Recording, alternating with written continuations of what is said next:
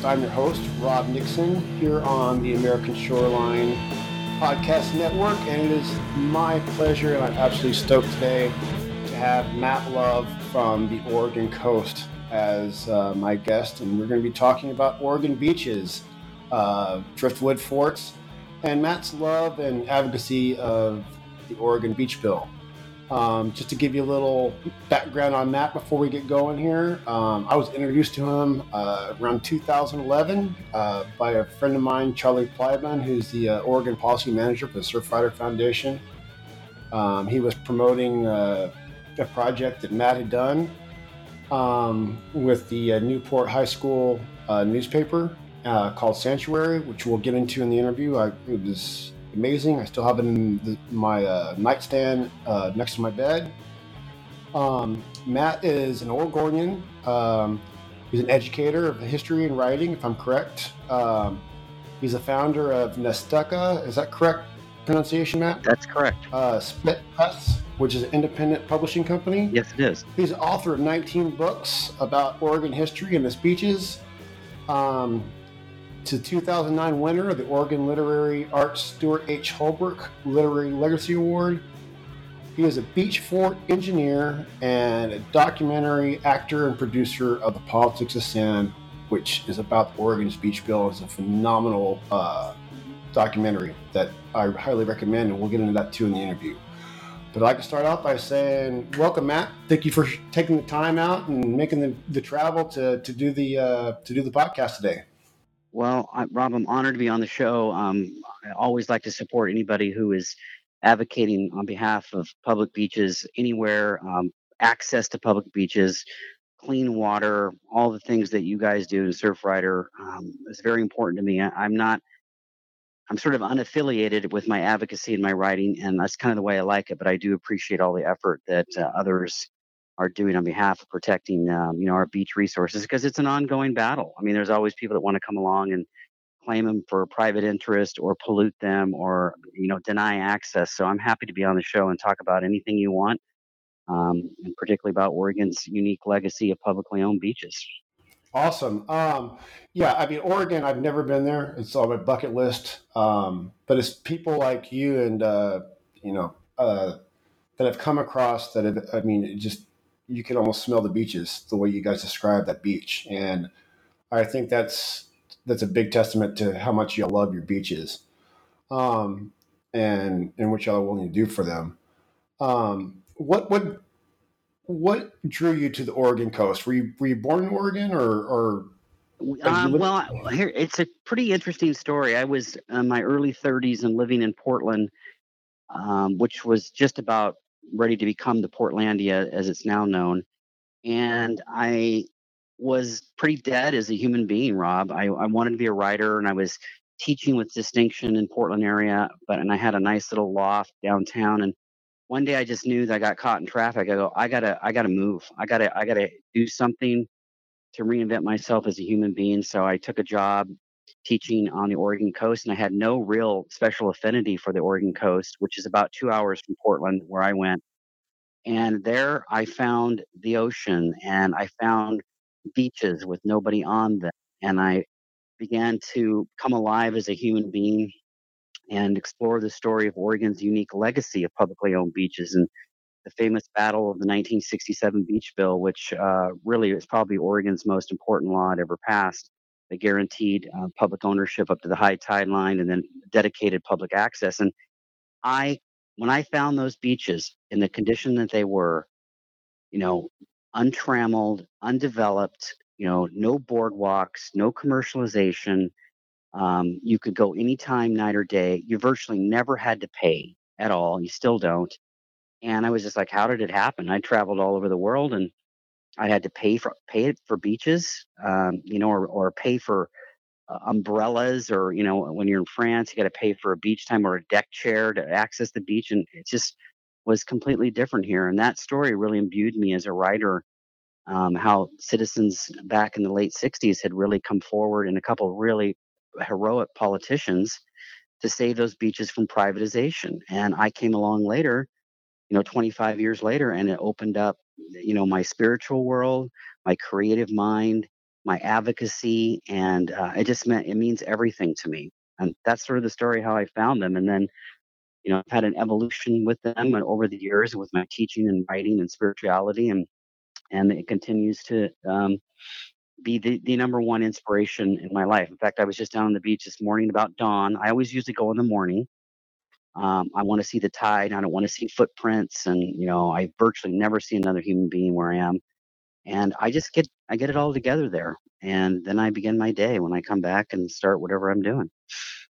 That is awesome. Um, that that seems to be a common thread with uh, with beach lovers uh, in general. No matter if you're you know if you're just going to walk on the beach, if you're going surfing, if you're going fishing, you know whatever. It's it's just being there and, and it's always a bonus not to have a lot of people around, just so you can enjoy it yourself and listen to the sounds and what's going around you, and and you know, just take it all in. It's uh, it's awesome. Um, and so let's. There's two things that. Well, the first thing that that got me really into you was the sanctuary thing. We'll get to that uh, mm-hmm. a little later, but. Um, so I, I live on a barrier island. We have a lot of sand, uh, we build a lot of sandcastles. Um, but okay. the, the culture of the Driftwood Fort fascinates me. Um, and uh, from what I've seen following you and, and, others, I mean, this is a this is a big deal on the Oregon coast, and you seem to be uh, put you as, as one of the experts for sure as far as, as building goes, uh, because I mean, I've, I've gone through some of your blog posts and, and, and other things like that, and I mean, you have the you claim the biggest beach fort in history. Is that, is that correct? Yeah, it was. Um, um, it was about a three-story one with a library and a bar and a sitting room, and um, yeah, that was a monster when I had some help on. But I'm usually always building driftwood forts by myself, and sort of the the story of that was, you know, um, I guess I noticed him coming down here as a kid, but never really participated. It wasn't until I moved down here as an adult that I began to see these structures, and and uh, you know my interest was piqued, and then um, around like 2011, 12 is when I really started getting into them, and I my press, Nestucca Spit Press, published a book by a Oregon author, um, James Herman, called Driftwood Forts of the Oregon Coast and uh, that book came out in 2015 and it was a cult hit rob. It sold out in like nice. nine months. And um, it's become a re- it's become a real treasure trove for people. I don't have i never reprinted it. And then working alongside james and his commitment to building i just just took it in a different direction and and i build. I in- invite other people to build. Um, I leave message little tin boxes with messages like with paper and pencil and pens and invite people to write messages uh, to the fort or whatever they want. And I've collected an, an incredible body of writing from visitors to these these forts that I'm going to do something with someday. I'm not sure, but I, I've never been so inspired by what people write in those things. You know, there's celebrations of life, of loss, uh, a lot of stoner references. Um, a lot of people leave little little nugs behind, and or they're on a date, or a young a kid is writing his name or her name for the first time. There, one person was dying, one person was bringing his father to see the ocean for the last time. It's this beautiful interaction. It's all because people are curious curious enough to leave what they're doing at the beach and crawl inside a fort and notice that there's a tin box, and then they open it and then they respond. And I, it just it really brings hope to me that people can still have those kind of tactile experiences in the age of digital phones and you know and the internet and all this stuff and, and that people still care about that experience. It all has resulted because i built these forts and people are enticed by them. And one of the things rob that's really interesting from a sociological standpoint on this fort building they're built by adults. They're really? not built by kids.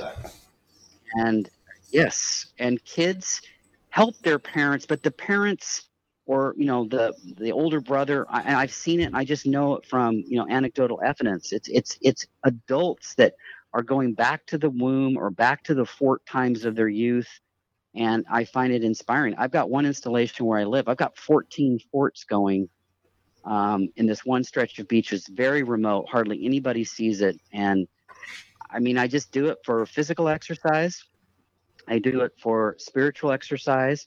I love the Zen Buddhism of building driftwood forts because it's never going to last. They're not going to last. They will in- invariably be blown down by a storm or, you know, destroyed by a high tide or whatever reason. Very few people actually destroy them unless they're, you know, total drunken miscreants. Uh, which even not, that kind of makes me kind of laugh too because they had fun, you know, destroying the fort. Because I'll rebuild it, and that's the whole nature of it. You you build with what you find. You interlock. You interlace this wood you build different styles of force which with what you have around you and i it's a powerful metaphor for how to live and you know because driftwood forts on the oregon coast if you look at people's photographs from their family albums they've been around forever okay and it's because of the unique situation on the oregon and somewhat of the washington and northern california coast you have the coast range which is really close to the ocean you have rainfalls of 80 inches a year right and you've got logging. Okay. So you've got driftwood and you've got horrible timber practices acts like clear cuts, which is a boon to all the, you know, driftwood because it's got to flow down the rivers. It works its way out to the ocean and then there it is. And if you don't have logging, you really don't have a lot of driftwood, you know, and Oregon's still got plenty of logging. And that's where we have a unique combination of the rain the tides, all the rivers, the estuaries that bring that wood down, and then there it is for me. And plus the beavers help out. Man, there's so much beaver wood down there, and those are my favorite pieces because they're notched, you know, and they make great fort building materials. And I just laugh when I find a good piece of beaver wood because it blew out from one of their dams or that you know they were eating off it, and then all of a sudden here it is. I'm using it because it's so architecturally perfect to build a driftwood fort. So I'm in collaboration with a beaver to build a piece of art or shelter. That is, that's, that's awesome. I had no idea. Okay, so a lot of the, the driftwood is, is from the logging industry in Oregon. Yeah. It's a slash. It's it's come down because they are cutting on extreme slopes. There's if we get a if we get a high flood event, it just blows wood down. All these all these, you know, the 30 or so coastal rivers on Oregon, and then it just blows out through those estuaries, and then it finds its way on on the beaches, you know, and some are more than others. The, the driftwood where I'm at right now is the most astonishing amount I've ever seen. Up north um, in Central Oregon, it's not as much because there's more people and it gets cut up for firewood and whatever, um, and it's there's better access to it. But you've got to have, you know, logging slash erosion. So, in other words, you know, the driftwood possibilities here or the fort possibilities are are made better by a horrible practice like clear cutting. So the yin and the yang of that is kind of interesting to me as well. No, that is that's a that's a really uh, very positive way to look at at. I, th- I well, I have to think that way. Otherwise, you look at those clear cuts. Yeah. Yeah. Um. But that that's that's cool. I did not know that about or I just thought you guys just got a lot of natural driftwood. um, no, but that that, no. that explains a lot. That's interesting. Um, so you revisit your forts, and you, you have a lot of stories of people you've met um, and spent time with in your forts. And the the the letter idea, the kind of message in a bottle, except it's in a mm-hmm. fort on the beach, is unbelievable. I mean, yeah, if you ever get the time and motivation and to, to put that into some sort of publication that oh that would be amazing. Book to read. I, I plan um, on it. I, I've, I've written about it a little bit but i keep collecting the messages. I have 10 boxes out at about four or five forts along the oregon coast and i check them you know every other month or something and you know they're always there. And um, i'm going to do something with it somehow. I don't know. One of the things that the messages i really like is that people leave behind illustrations or it's their hand. I mean, these are all handwritten, and who writes handwritten notes anymore? Okay, so not me. I want it's a it's almost like a coffee table book of how I could show the forts, and then the messages with them because they're on weird colored paper. People leave behind all these gifts, you know. Um, so I'm not sure as a publisher how I'm going to do it, uh, but um, I'm going to figure out something one day um, and to, to bring that to a larger audience. Uh, just to throw this out there, I was actually in a uh, museum up in uh, where was it? I think it was up in Dallas. Um, they had a, uh, a, message in a bottle um, uh, uh, attraction. you went in this room, and all yes. the messages in the bottles were displayed, along with the original bottles. That would be a cool thing to do with those two as well. Um, so you said it, uh, I believe one of your blog posts that your your ultimate desire would be to once you once you left our world to have your ashes left in a fort. Is that correct? Well, um, I don't know if I wrote that because I don't want to be cremated. My oh, okay. ultimate would be. Okay, there you go. My ultimate. Well, I put my two dogs, my beloved pets. I had them cremated, and they were they were released inside a driftwood fort. um, that might have been where you got okay. that from. But you know, my my desire is to return the earth to the ocean, not as a suicide, um, but as just a return. And when I feel like I'm no longer in, uh, you know, in fitness and mind or body, if you can make that determination, that that would be the way I would want to go. And I don't consider that macabre at all. Um, I mean, I may not be able to handle that myself if I'm elderly, but um, that is always a desire of mine to return to the ocean where all life began and all life continues to begin. And um, yeah, not not waste resources. so that's uh, that's sort of what I want to do, but who knows? I may not have that choice when it comes that, down to that's, it. Uh, that's very interesting. Uh, that's a lot higher aspect than than I think a lot of us have, and that's that's awesome. Um, so we've through this through the discussion of the the driftwood forts, we, we've we've pretty much established. I mean, and and what you just told us right now with the way you wish to to leave the earth. I mean, you are very spiritually tied to the Oregon beach and the coast there, and I think that's a great transition to to to your love and advocacy for the Oregon Beach Bill um, which was uh, passed in 1967. Um, it's loosely based on or was inspired by the 1959 Open Beaches Act in Texas, um, but really got started in 1913 with Oswald West, and um, which declared uh, the beaches in Oregon a state highway to protect it publicly. Is that correct? Yes. Uh, West um, was a one term Democratic governor, and uh, this is before 101 was put in. He rode his horse over a couple of mountains, coastal mountains, and came up with the idea. So he actually wrote a 66 word bill himself and then had it introduced and it was passed. And it declared the um, wet sands area of Oregon's public uh, Oregon's beaches a public highway. It was a total masterstroke, Rob, because it didn't cost the taxpayers anything, and they were already using the beach at low tide for north and south uh, travel uh, because there was no one highway 101. There was no roadway. So it was it was one of the most brilliant political decisions, and that really established the the public beach legacy. Then, then of course, was challenged um, in the late in 1966, 67 when private interests tried to grab the dry sands area um, and the dunal areas uh, for privatization. And that touched off the epic legislative battle uh, in 1967 that culminated with uh, legendary Oregon Governor Tom McCall, who was a Republican, um, signed the bill into law that declared the you know Oregon control and ownership up to the median high tide line in the dry sands area. And what's important for your listeners is that the water off the Oregon coast is so damn cold, you know, you don't really recreate. you know what I mean? Like it's the dry yeah. sands. This is not Hawaii, you know, or, or LA. This is the dry sands area where people hang out, they build forts, they picnic. And like if that bill hadn't passed in 67 and it was at death's door until some some heroes, including um, you know citizens, um, um, a journalist named Matt Kramer, and just everybody uh, came forward and demanded that, you know, the legislature and the governor protect that dry sands area. So that's that bill. If it had not passed, you would not recognize the Oregon coast today.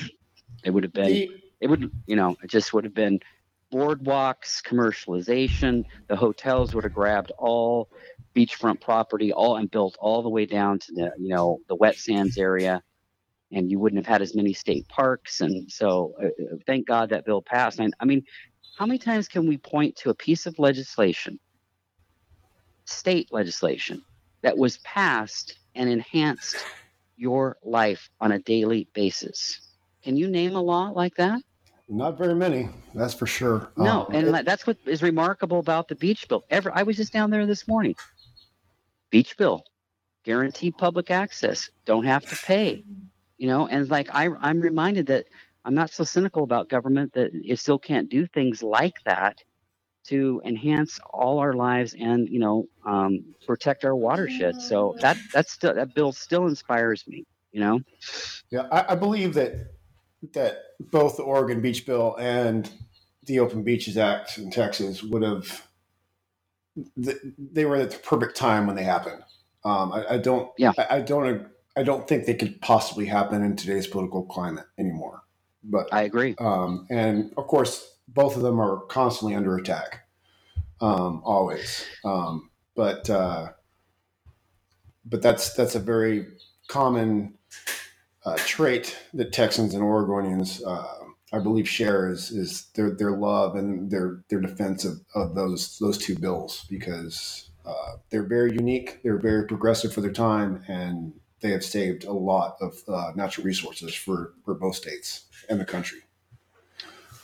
Well, and that's a very interesting point you bring up because you know Oregon's a very blue state and Texas is a red state, but yet they can find common ground on protecting, you know, public beaches and access to public beaches. It, it holds out hope that there are some issues that can bring everyone together. and uh, so I find that you know that inspiring as well. There, there's still there's still hope. You know, maybe uh, protecting the beaches is sort of a metaphor uh, for you know larger issues. Let's hope. I, I, I, hope so. Yes, there's there's very few things right now in this in in uh, in our current world that uh, people can't all agree on, and I think a lot of it does. Uh, one common denominator is, is natural resources uh, for the most part. Um, people have a different interpretation how to use them, but but they, for the most part, want to conserve right.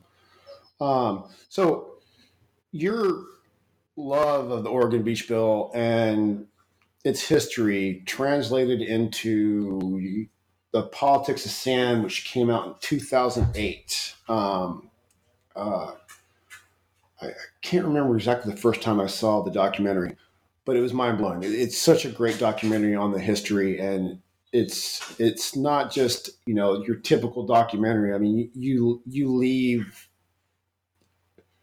after after watching the movie, you feel inspired to do something, um, and you felt like you've you may not have ever been there like I have, but you feel like you you've been to Oregon, you've gotten to know the people, and you understand their their, their passions for, for, for their coast. Um, and and this goes all the way from from you know the, the, the beach bill to to current day in the, in the documentary. Um, how, how did you how did you put that project together?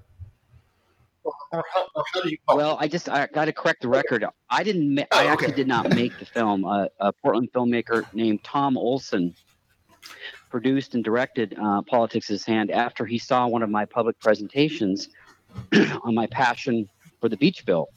So we collaborated on that, and and for your your listeners, you can view that film on Vimeo, which is the the website that has. Um, uh, you know, uh, all these this free content. So politics of sand on Vimeo, Vimeo can it can be viewed there, and it's worth it's worth seeing. It was a really well received documentary, and, and he, Tom came along and was able to capture some of the people that actually made the law happen before they passed away.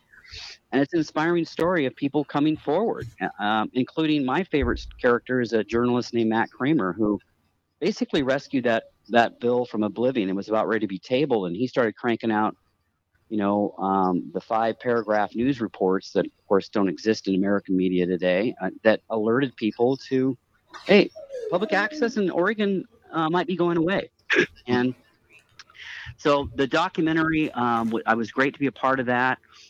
And, um, you know, it's, it's still timely to watch. And as you just alluded to earlier, you know, the threats are constant, Rob. You know, like they don't give up.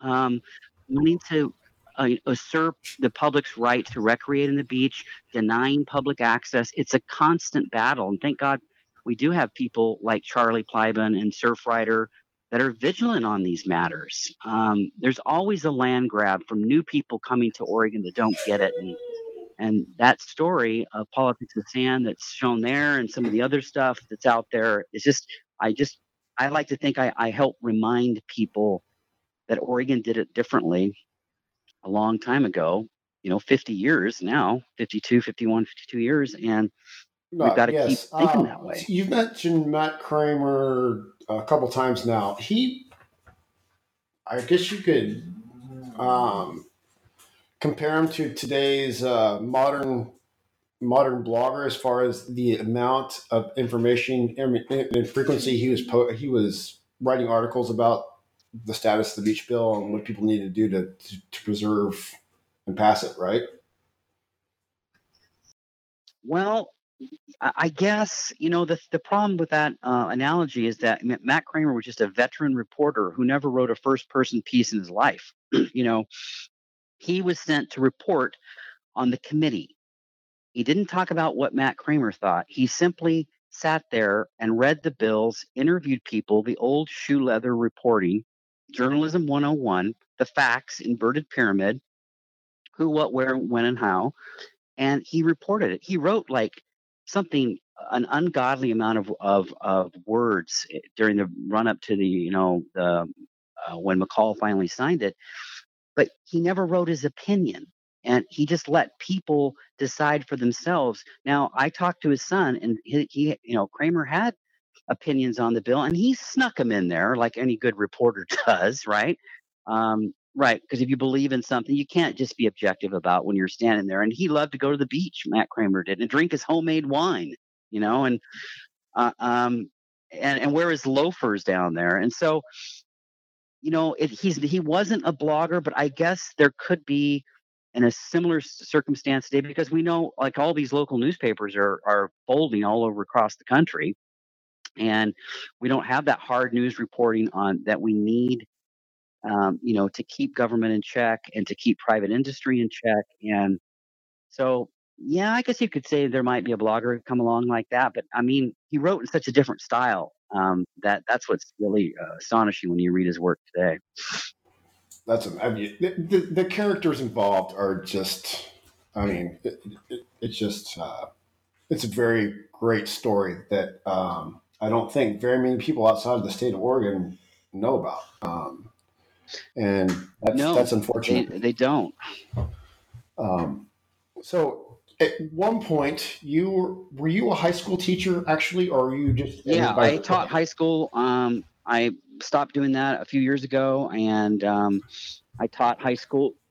excuse me, off and on for about 25 years, and the last Tw- uh, let's see, five, the last 10 or so was at the Oregon coast at various high schools. And really rolled in um, the beaches into my curriculum, whether it be photography or journalism or creative writing or English and or alternate. I worked with a lot of alternative school um, students too, and I tried to get them to the beach as much as possible. I mean, I I I mean, I probably the only teacher in the history of American education that, that took field trips to driftwood forts. But um, I just, you know, let the taxpayers pay for it, or I paid for them myself, and to get those kids down there to mm-hmm. build and to play and to think. And then we wrote, we created a, a special issue about driftwood forts too. You never saw that one? That was oh, mind blowing. Wow, check that one out. Yeah. And then, yeah, that was pretty wild. And I just, you know, I wanted them because Rob, they weren't learning about the beach bill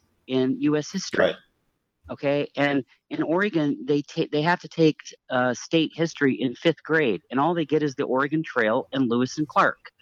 Okay, that's it, and maybe a little bit about the genocide of the Native Americans, but they they don't have anything of the modern story, which which makes Oregon cool. So I felt, you know, I really had a responsibility as an educator to teach these kids the legacy of beaches because when I was teaching at the coast, they all interacted with the beaches whether they were going down there drunk late at night, bonfires, raising hell, going down there at prom night, going in the morning. I mean, or going there when their parents were screaming and drinking and they had to get away. I mean, I heard a million stories like that, and so I was I was really proud to integrate the beaches and, and that aspect of Oregon history into my curriculum.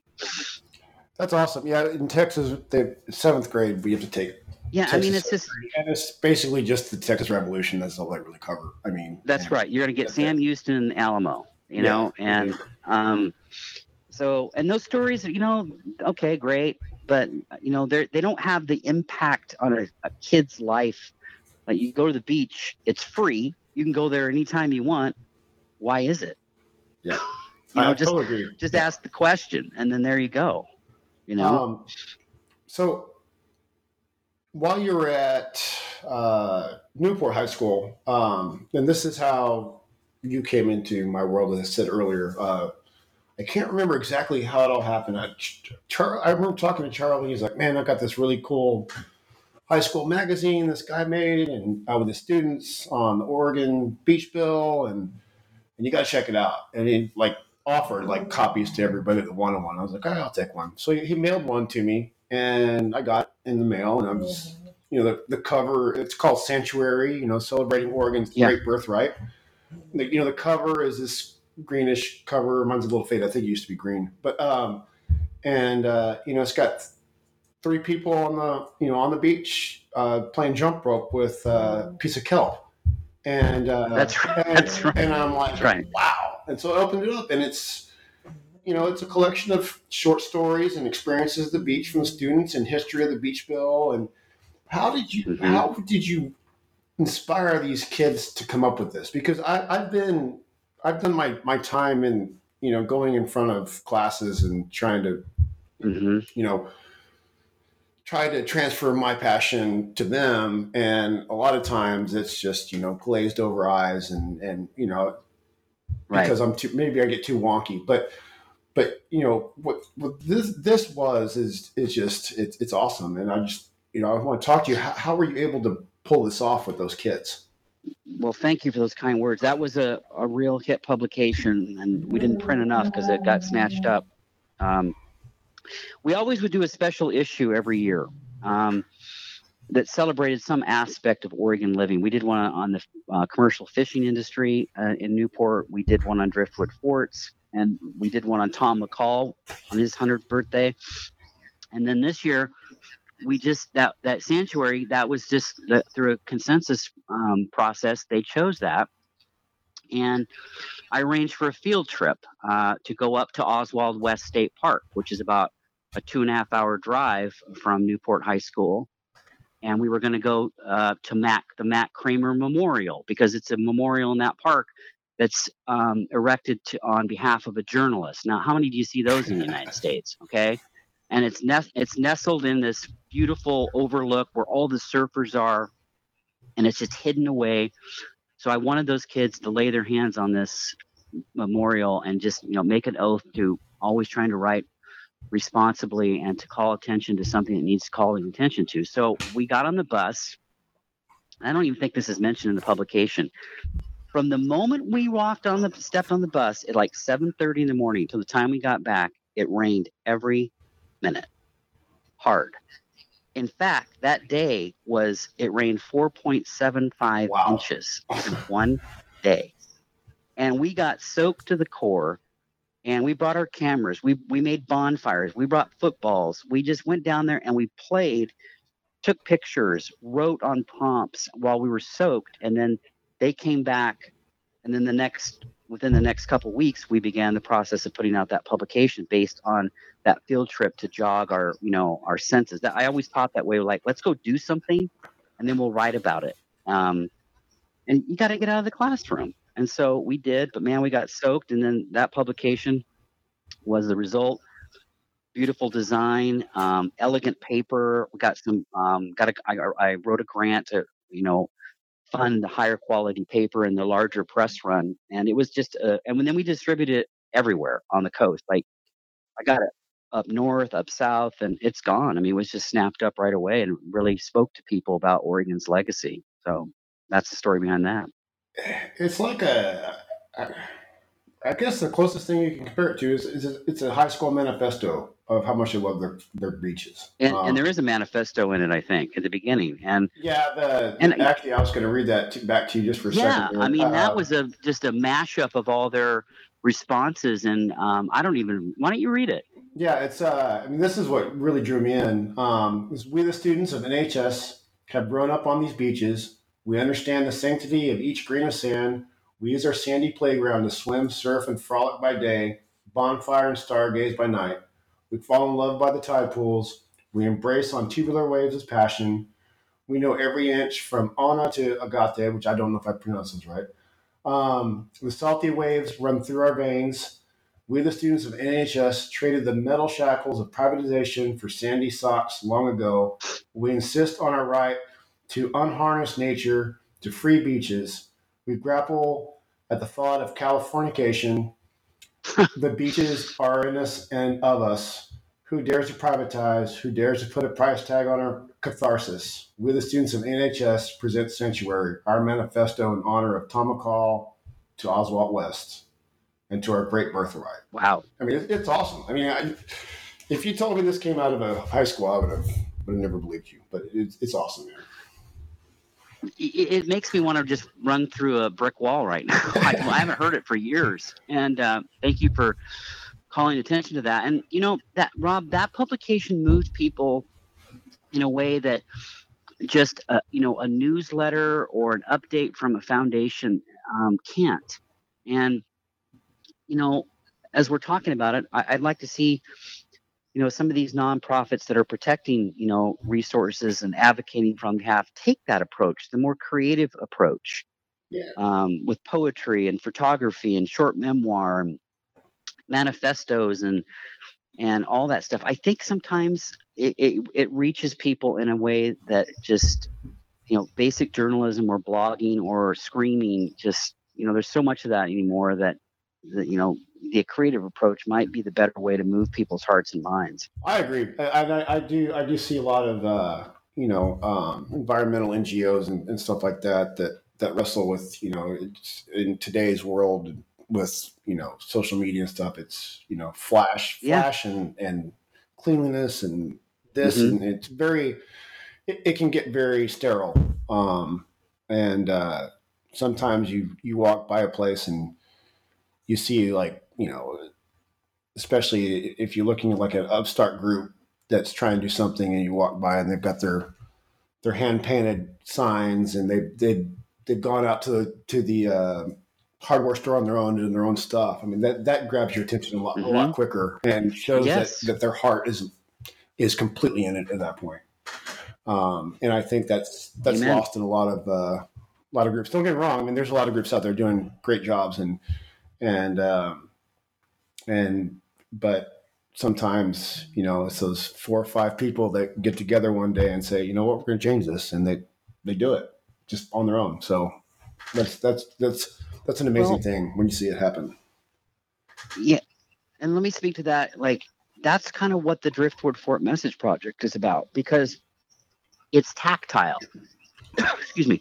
You see it. You see other people's writing. And like i think people are really uh, hungrier than they've ever been for tactile experiences to find publications in art and photographs or whatever the case may be that where they're not looking for it. It speaks to them in a way that social media cannot. And it moves people signage you know. I, I think that there needs to be a lot of people and i know there's a lot of artists and people making zines and doing that kind of stuff and still believing in that but i, I really believe it works and I've seen it for myself in that in the message project with the forts about how people are longing for communication and to to express themselves, but in in this way that's private that they don't even know who's reading it, and yet eh, there's just something really. I'm still trying to unlock what I'm reading in those messages, but I know there's something there that can speak to a larger audience about what where we need to get to or or you know evolve so I'm still working. It's a work in oh, progress. Yeah. I mean, you're sitting on a well, you're sitting on a treasure trove of, of people's thoughts and their their feelings and their passion for for the where they were at and where they were mentally and spiritually that day. That I mean, it's it's could be amazing. Yeah, I mean that's that's right. You know, and they're funny too, Rob. Some of them are really funny. Like one one woman said, "I'm on the worst date of my life. I took refuge in your fort. Thank you." I mean, that's funny. And then there's always people. like One, you know, I get some very rarely do you get profanity. You know, very rarely. You also very get very little uh, exhortations or praise of God or uh, religious sentiment. It's very secular. Uh, in fact, I think I've had one sort of Christian theme one, which kind of surprised me a little bit, but you know, I and a couple of people have left behind these crazy illustrations, you know, their penis or or and you know, oh yes, we just had sex in here. Thank you for you know, blah. I mean, I, I it's people yeah. coming alive, you know, and um and and not broadcasting it on social media, uh, which is digitized and the, it's in the ether. This is in a tin box in a fort overlooking the ocean, and they're like, whoa you know and um, so yeah something there's some antidote or some something in that that uh, i think you know i've got to tap into it and, and spread that so, somehow um that's such a great idea what you did i mean i can only imagine what you have where you're sitting on but um so what would you what would you say are the biggest like challenges right now for the the Oregon coastline? I mean, are are there? I mean, it seems seems quiet over there. Yes, there there are, and um, I've talked to Charlie about the Surfrider Charlie Plybon, who's just a one man um, army for the Oregon coast preservation of. Uh, just a wonderful guy. Um, what's going to happen here? The sea levels are going yes. to rise, okay, and that's going to put unbelievable, tremendous pressure on the sanctity of who owns the beaches because you're going to have all these private property owners that are going to be besieged by high water. They're going to want to move their footprint up and armor it with, you know, rocks and riprap and concrete. And they're going to want to take, they want to go or, or move their property if they want to rebuild and um, out into the dry sands area for protection. That's coming. It's already happening. Okay, mm-hmm. it's just not really being widely reported because you know we don't really have the Oregonian, the major paper in Portland, just simply doesn't cover those issues. So that's coming, and what we need is legislation that says no. If you built beachfront and the sea levels rise, you don't get to armor and rebuild and take more of public land because you built so close to the beach or you bought the property knowing that these things were going to happen. So that is coming. And so I think that I would say is probably the gravest threat um, on the Oregon coast as far as access and you know preserving the public's right to use the beach and just who owns the you know those beaches. There's tremendous population um, increase in tourism in Oregon, and so you're you're going to get all of that. And but also, Rob, the same things are affecting the coast are affecting other places in the country. There's gentrification, there's homelessness, there's housing crisis on the coast, and all this impacts, you know, the beaches. Like, is it going to be are Oregon coast communities still going to be accessible to low income people to come to the beach? to hang out, maybe stay in a motel for one night or camp, or is this going to all go away or be overpriced? So there's there's some other issues like that that are going on as well. That's uh unfortunately, I hate to tell you this, it's not that's not an Oregon only. I know. Uh, I, worry I, there for absolutely. sure. Um, that's something that oh man, everyone's dealing with. Uh, we're dealing with it here on the Texas coast. Um, you're definitely right. I mean, it's you know I live in a community that's a you know it's tourism based mm-hmm. um, and depending on uh, who you are you get treated a little bit better than some other people and there's there's always a big fight over you know the desirable people you want and the sure. desirable people you don't want and uh, i have spent years bashing my head against the wall because you know you, you hit those points where you're advocating for a group of people and then sometimes they just they go off and they prove you absolutely wrong, and the people right. that you're fighting against right, and they do some stupid, you know, stupid shit, and yeah, you're like, right. man, just just get your stuff together, you know. But but it's, it's through people like you uh, that that you know those people, you know, they'll, they'll end up getting educated, and they'll, they'll they'll you know they'll they'll learn how to treat the resources better, and that's. But there's no reason why a few bad apples just spoil the bunch, in my opinion. So yeah, um, and you, you can't I mean, I've seen a lot that happen to a lot of my friends and, and my family members. I mean, they're in the game and then they get burned, okay, um, in advocacy. And you know, you just gotta you gotta keep going. I mean, it was like my father taught me about being a teacher. He goes, Matt, who are the you know you want to know who the best teachers are in the classroom? I go, what, Dad? He goes, they're the ones walking around with one arm. I go, what? He goes, because they held out their hands so many times to help kids, it it fell off. And and I always remember that because you know you're going to extend the hand towards people or issues, and it's not going to work, and usually it doesn't. But you just you got to keep trying, you know. I agree, uh, and just you know keep it up the fight. But yeah, it's uh the the, the sea level rise. You know, I think more and more people are or at least accepting that now. But uh, but yes, places that rely heavily on public beach access, um, that's going to be a, a big. It's already is a big issue, but it's going to become a ever more increasing issue in the next twenty five to fifty years. I agree. Sure.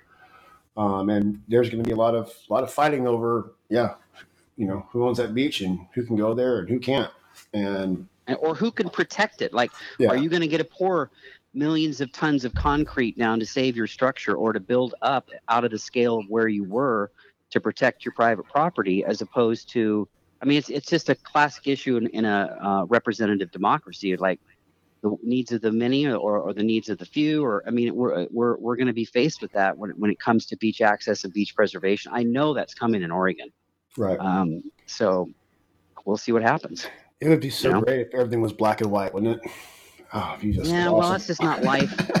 that's not life. Uh, that's not poetry. That's not love. That's there's no such thing.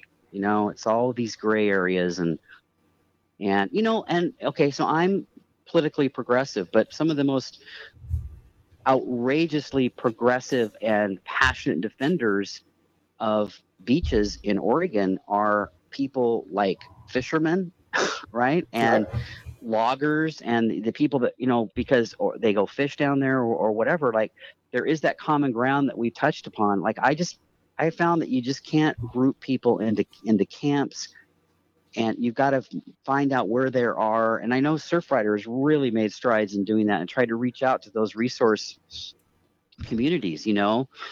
Um oh yeah. nobody There's... really wants to ruin nobody really rob wants to ruin the beach or the ocean really no, you know? no, not really. That, that's, that's absolute so truth. I mean, I'm I'm always thinking about ways to find that common ground.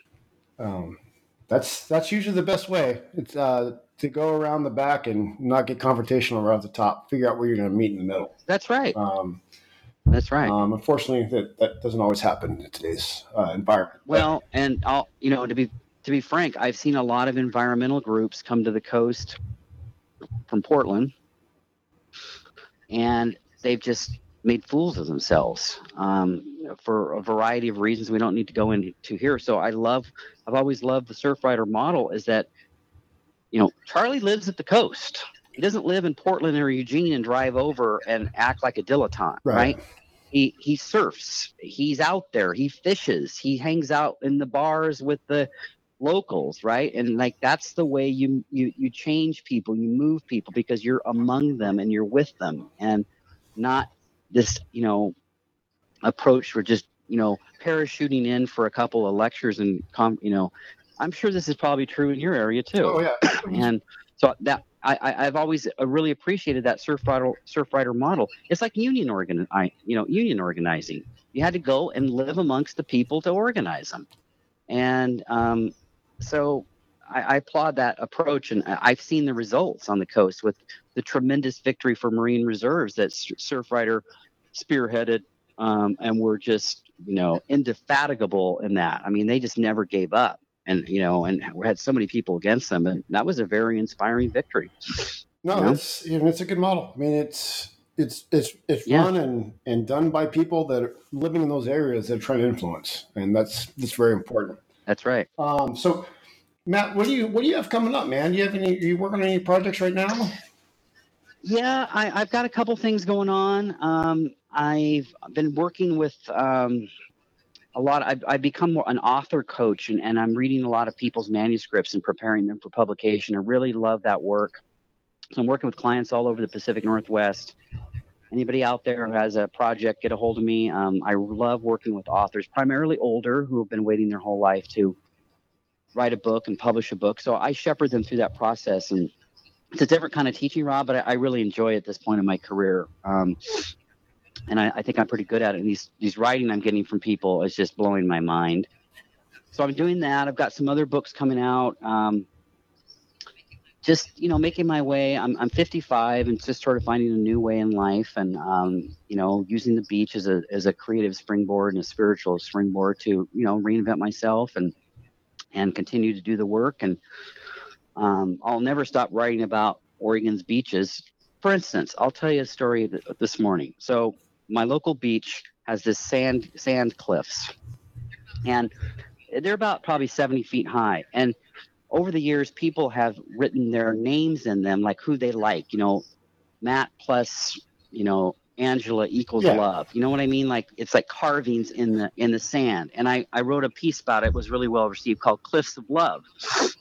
I mean, Rob, some of these some of these carvings are 70 feet up a straight straight cliff. Like I don't know how people get up there and do it. It's dangerous. Okay. but they're so they're motivated they're in love they're in lust okay like I, I and I, I wrote how romantic this is and i wish somebody would write you know, something like that for me would scale a wall and, and carve my name into the cliff. And so I, I'm walking the beach this morning, and then there's a brand new carving, and it's like four feet high, 50 feet up. I don't know how they got up there. And you What's know what that? it said? I love, I love meth. So I just started laughing because I said, Oh shit! Are you telling me that all these people who carved up this were on methamphetamine and just jacked up at two thirty in the morning, and that's what they that's what they did? It wasn't really about love; it was about meth. So I just laugh because it turned the story right. And so I'm going to write it called Cliffs of Meth now. I'm going to write a new updated story, and um, I'll send awesome. you a picture of it. Okay, it's pretty.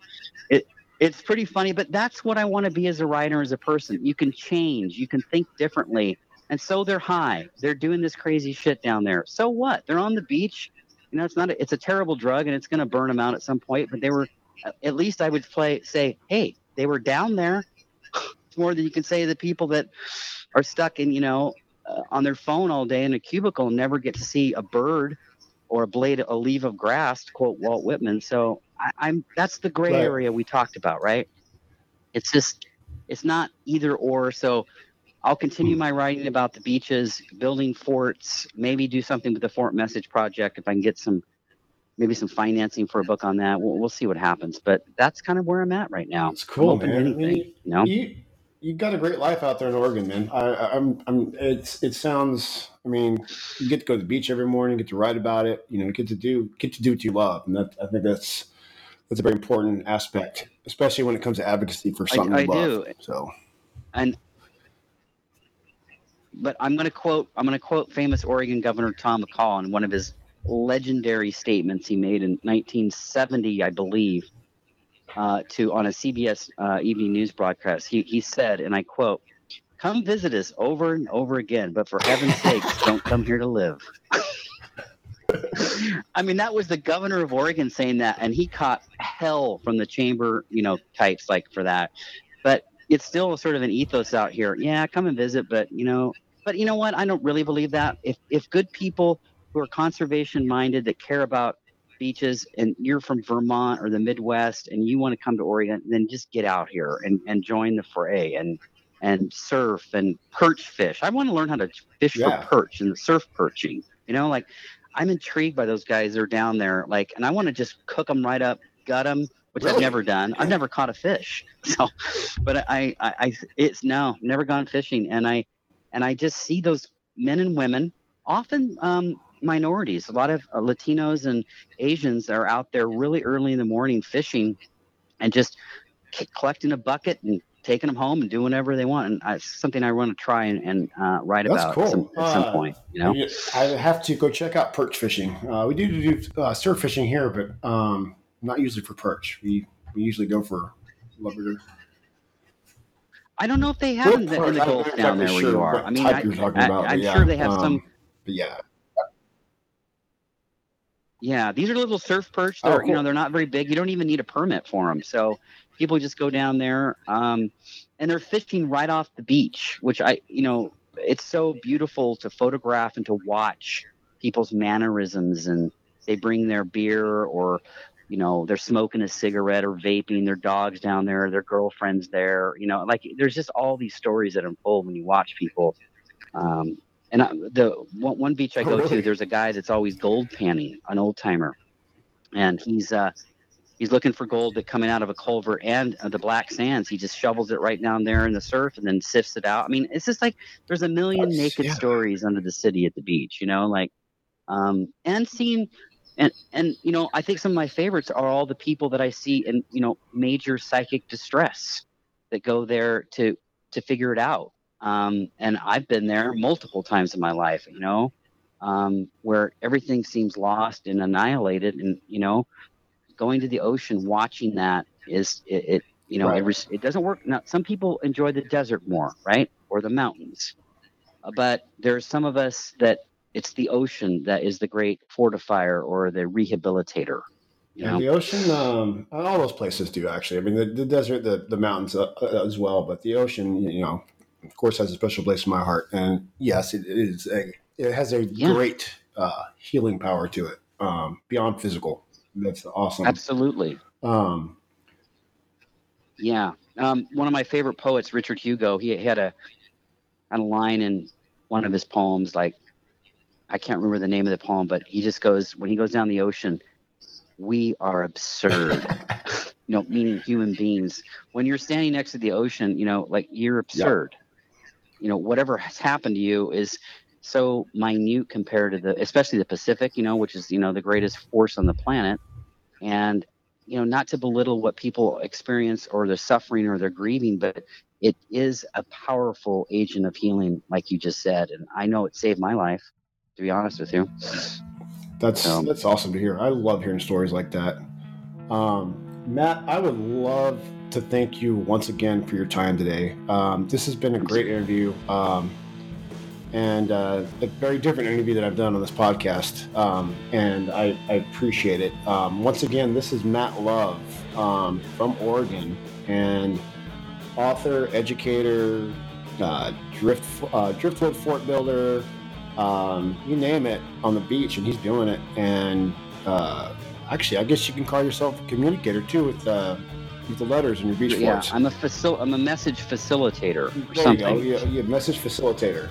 Um, but thank you so much, Matt. It's been great, and uh, you know I look forward to keeping up with you uh, in the future too, and seeing what you're doing, and, and checking out your pictures and um, if you want to sure. give anybody information on how to contact you, go right yeah, ahead. Um, if anybody's interested in some of my books, um, you go to nestuccaspitpress.com. Nestucca, which is N E S T U C C A, spit, S P I T, press.com. And that's the name of my press. And I have a blog there. And uh, I'll leave you with this. I named my press after Nestucca Spit. It's a, it's a stretch of beach um, in Tillamook County on the Oregon coast that was saved from a relocation of Highway 101 by a famous Oregon politician named Bob Straub. That they were going to move the highway right on the beach, and he killed it uh, through sheer political nice. chicanery um, for all time. Um, and that story so inspired me that I named my, my press, Nestucca Spit Press, uh, after um, Bob Straub, and after you know that place was really special where I got my life together, and um, so that's that. And um, bring me on the show again, and um, you keep up your good work. It's important that we we just keep telling beach stories and telling surf stories and telling these these stories with our art and our advocacy and um, and and tell them differently than they're being told. That's I'll leave you with that. Thank you very much, Matt. Way to end that. Thank you so much, man. Have a great day and uh, have a great weekend.